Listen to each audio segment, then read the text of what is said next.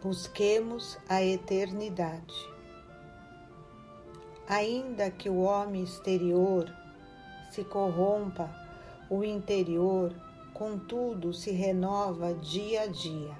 Paulo, 2 Coríntios, capítulo 4, versículo 16. Não te deixes abater ante as alterações do equipamento físico. Busquemos a eternidade.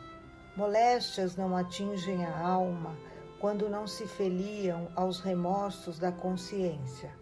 A velhice não alcança o espírito quando procuramos viver segundo a luz da imortalidade.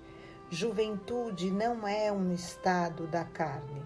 Há moços que transitam no mundo trazendo o coração repleto de pavorosas ruínas Lembremos-nos de que o homem interior se renova sempre. A luta enriquece-o de experiência. A dor aprimora-lhe as emoções e o sacrifício tempera-lhe o caráter.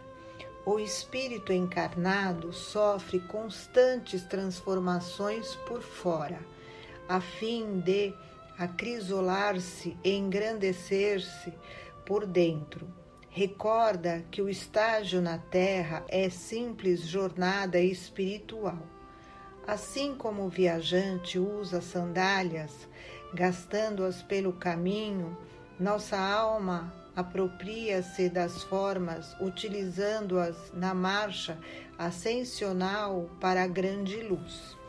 Descerra, pois, o receptor de teu coração a onda sublime dos mais nobres ideais e dos mais belos pensamentos, e aprendamos a viver longe do cupim do desânimo.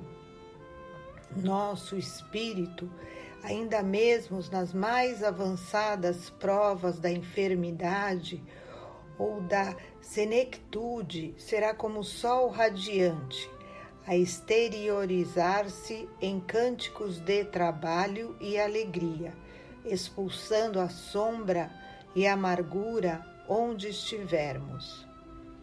Emmanuel, Fonte Viva, Chico Xavier.